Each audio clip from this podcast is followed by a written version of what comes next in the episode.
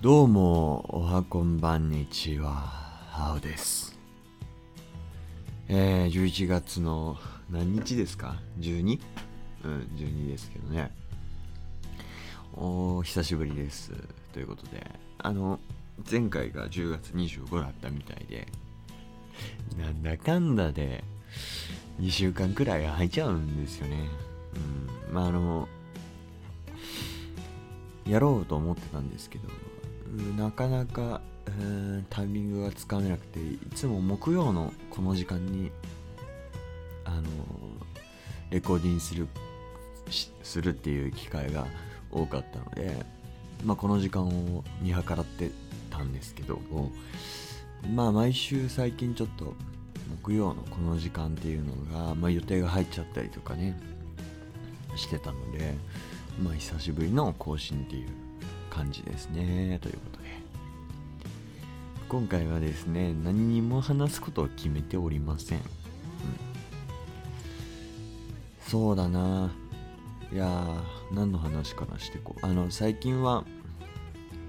僕はというとまあ、友達とやってる建築のコンペっていうね、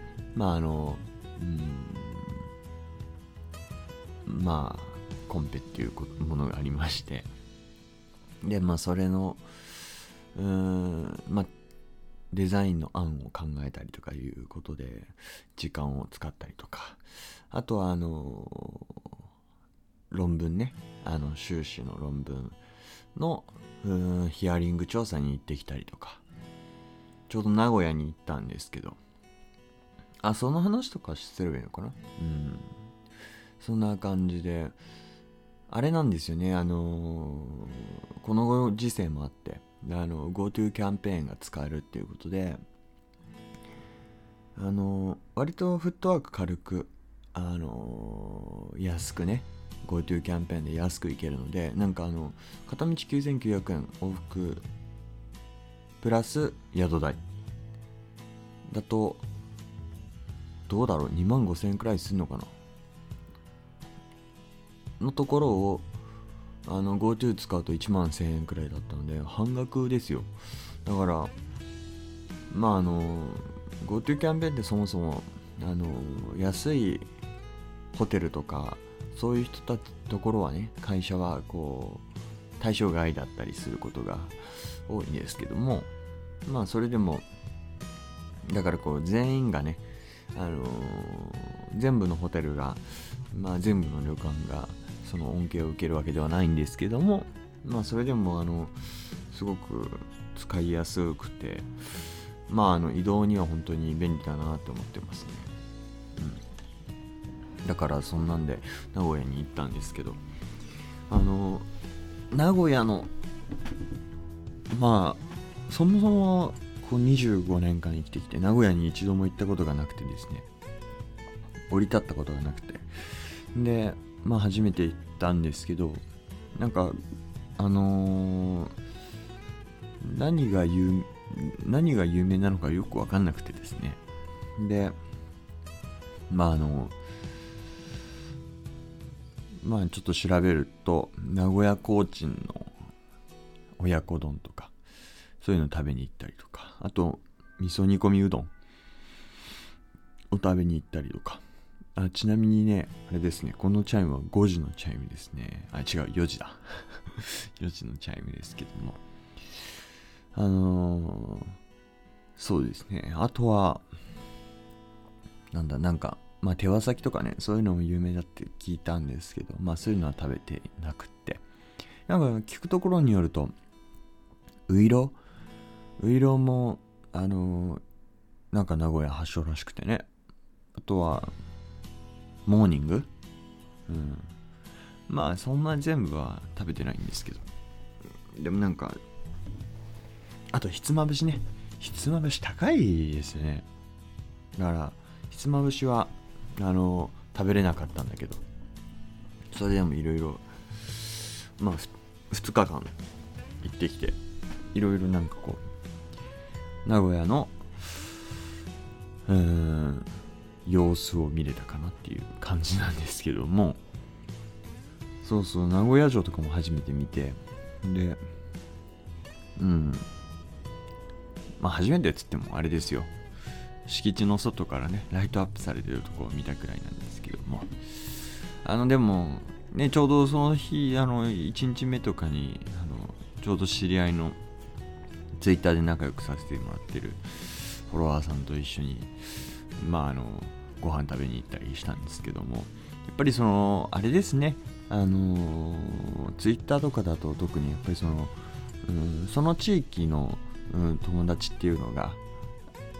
要はあるっていうのはなんかすごいいいなと思って、つまりその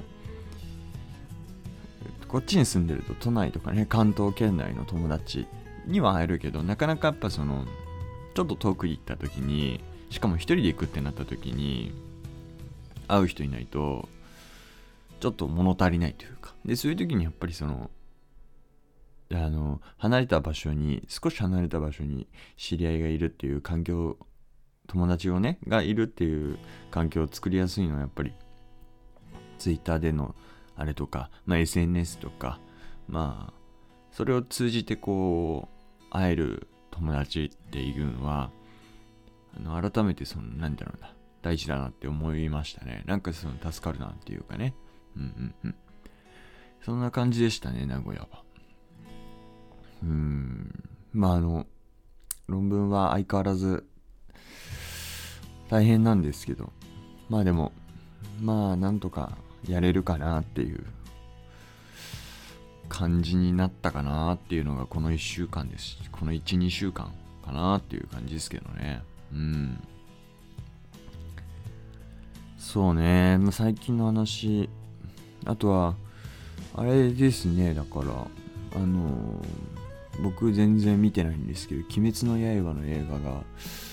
なんか200億円達したとか言って、すごいですよね、本当に。だからアニメ会社のね、フェイトとか、そういうのを手掛けてるアニメ会社が今回鬼滅の刃を、手掛けてるわけですけども、いやすごいなって思いますよね、作画といいね。で僕は漫画は読んだことあるんですけど、アニメはあんまり見てなくて、でもここまで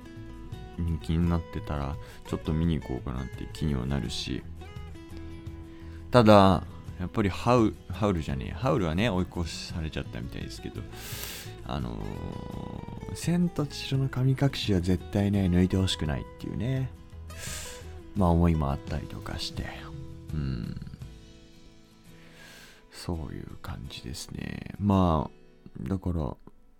見に行きたいと思ってる反面、僕が見に行かないことで別に売り上げなんて大して変わらないんですけど、でも306億円でしたっけか、それ越してほしくないなっていう思いで見に行かなかったりしてるわけですけども、な感じですかね。見に行く機会もあんまりないんですけどね。そうそうそう、バイオルテアガーデンのドルビーシネマっていって、その画質と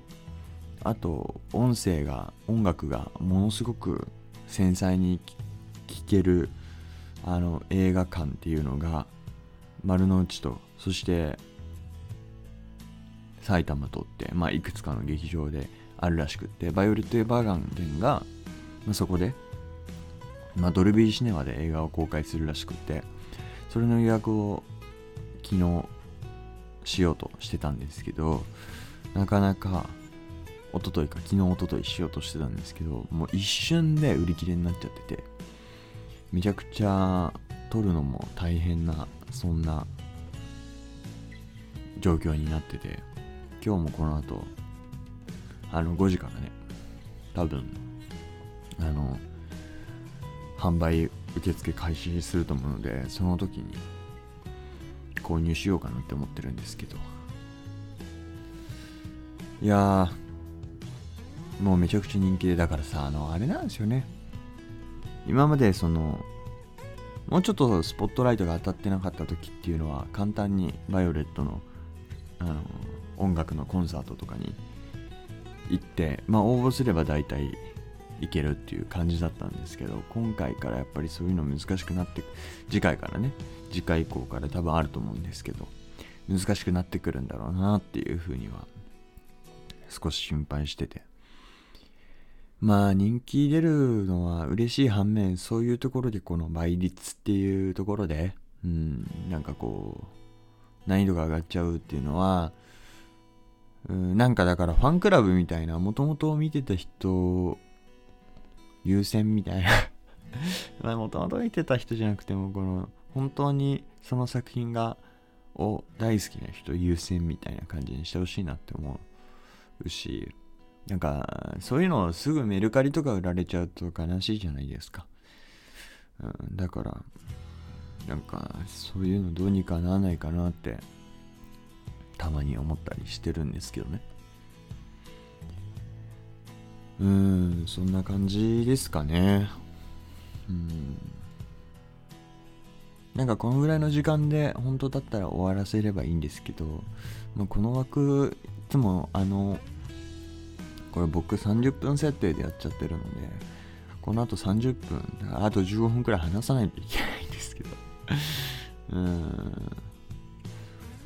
そうですね。あとは何の話があるかな。まあ早めに切り上げてもいいんですけどね。そうそうそう。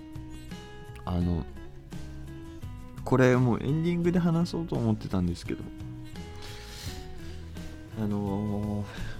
また近いうちに、ちょっと忙しいのにもかかわらずですけど、まあ、忙しいって言葉はあんま使いたくないので、バタバタしてるっていう言い方を普段するようにしてるんですけど、あれですねっていうか、また新しい企画をちょっと考えてますっていうか、新しいラジオ始めようかなと思っていて、まあとある方と一緒にちょっとやっていこうかなっていうふうに思うんですけども、まあ、その話もおいおいできたらいいかな。まだちょっと何も水面下で準備をしてるんですけど、まだそこの話とかね、ゆくゆくできたらいいかなって思ってますね。あとはなんだろうな、まあ本当に最近は僕の研究室って割となんていうんですかね、まあ、論文がメインなので、建築のことについて考える、まあ、建物のことについて考える、デザインするっていうの機会がものすごく減ってしまっていたんですけど、最近は良くも悪くもというよりかは良くもですけど、まあ、友達に誘われてそういうコンペに参加するっていうことで、まあその建築のことを考えるっていうきっかけ、時間が割と多く取れていて、今までそのなんだろうな、なんかこう自分はそのデザインから逃げてきたタイプの人間だと思っていたので、あまりそういうことについて考えなかったんですけど、改めて今回こうみんなでやる、まあ厳密には一人でやってるんですけどそういうなんだろう、建築を考える時間が多く取れていて、改めてそのデザインをするっていうのって面白いなってかみしめて最近生活してるっていう感じですね。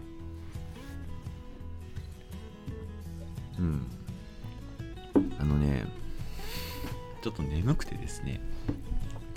なかなか頭が回らないんですけど、なんかね、いつもね、話したいことが割とたくさんあるのにもかかわらず、じゃあいざ話すってなると出てこないんですけど、さっきは映画を見ててですね、記憶にございませんっていうね、中井貴一さんがやってる三谷幸喜さんのまあ作品ですけど、あれとか見てて面白いなって思ったんですけどそのぐらいの感想しかなくって非常に申し訳ないんですけども、そうね、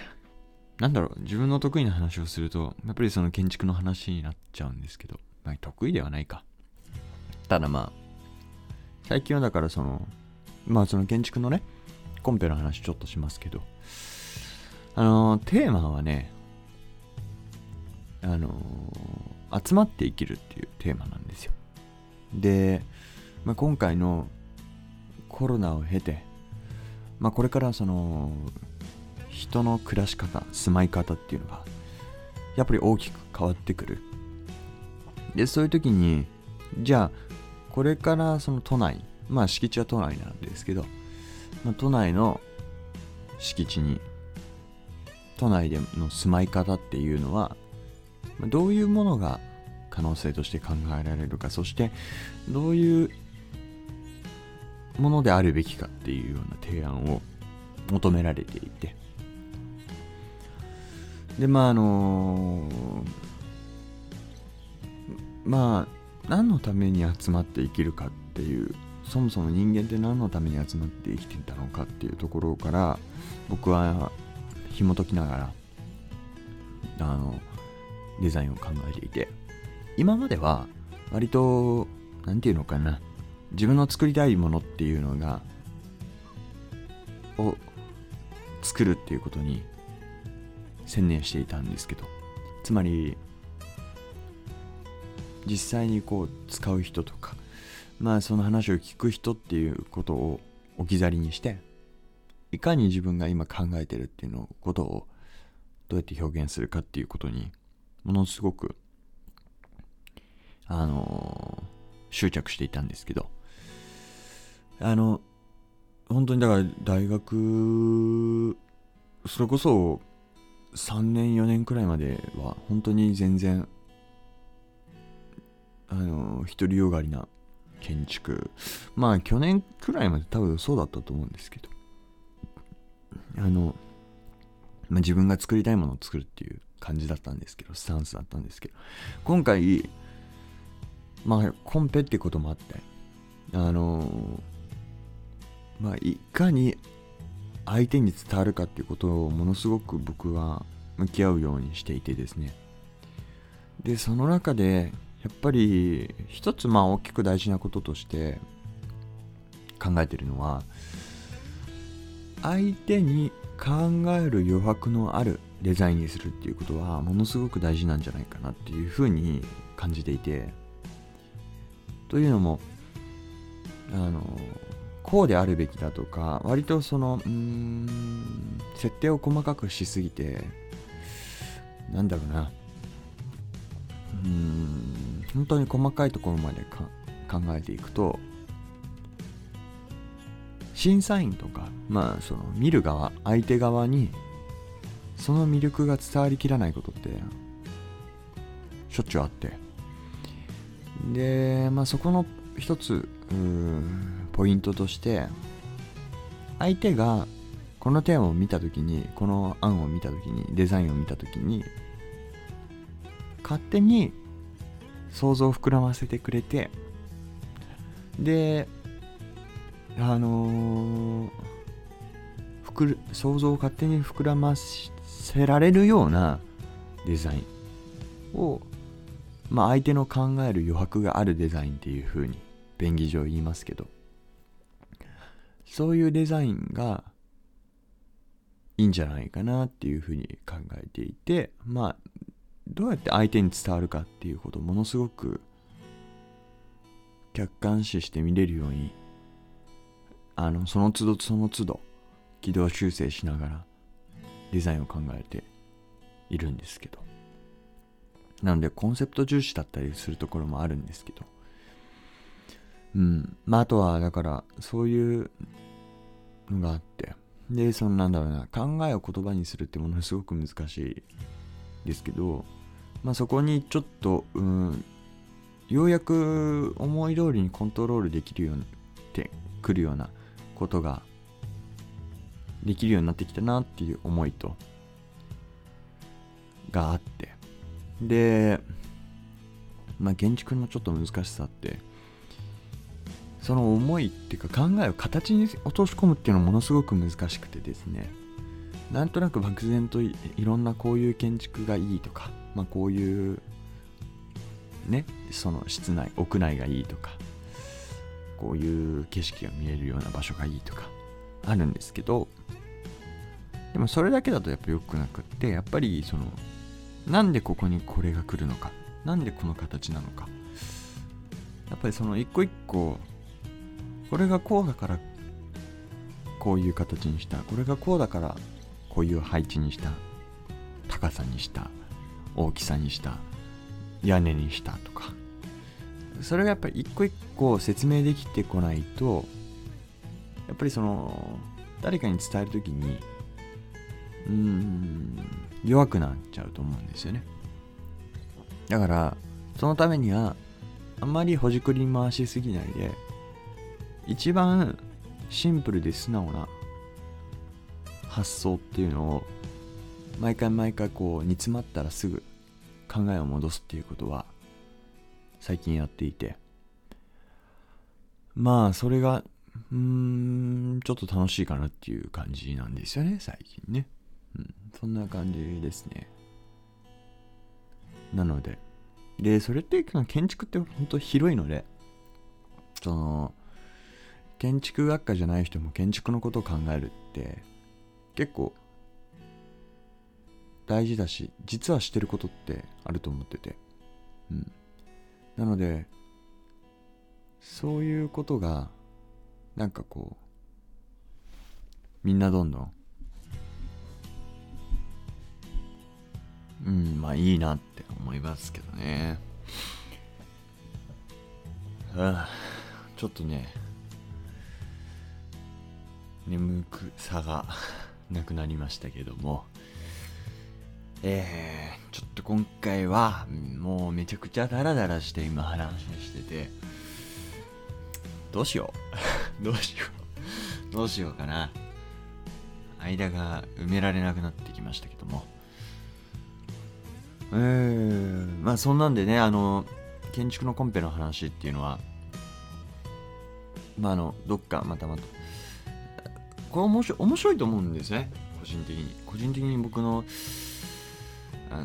今回の話は、コンペの話は面白いと思ってるので、個人的にですけどね、っていうか今までその、卒業の時に作った卒業設計のものと、そして去年の案と、このずっと考えてきたことをようやく最後合体させるみたいな感じの話なので、僕の中では割と面白くなってると思うんですけど、ただまだ全然形に落とし込めてないので、締め切りがちょうど来月の中頃なので、それまでにやればいいかなって思ってますね。そうですね、そんな感じですかね。最近、どうしようこの後話すことないんですけどもね。いやー、何の話を、なんでしょうねどうしよう。そんな感じですね。でも本当に、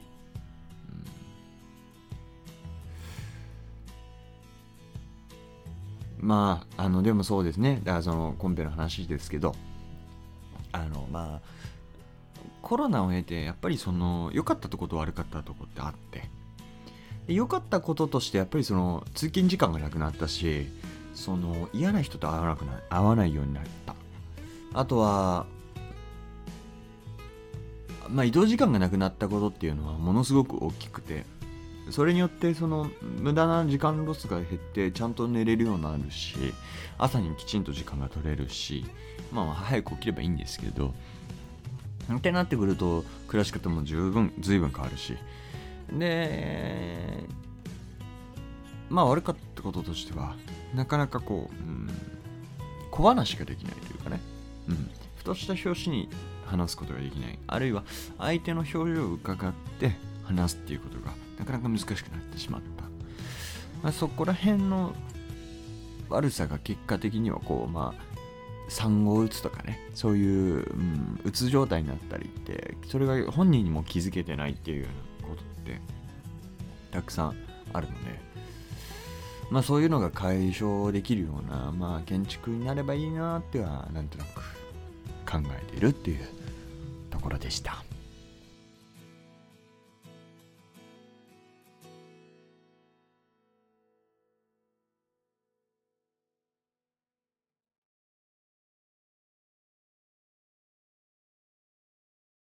は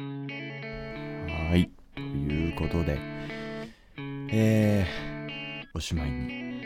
していきます。今回はコンペの話ということで良いでしょうか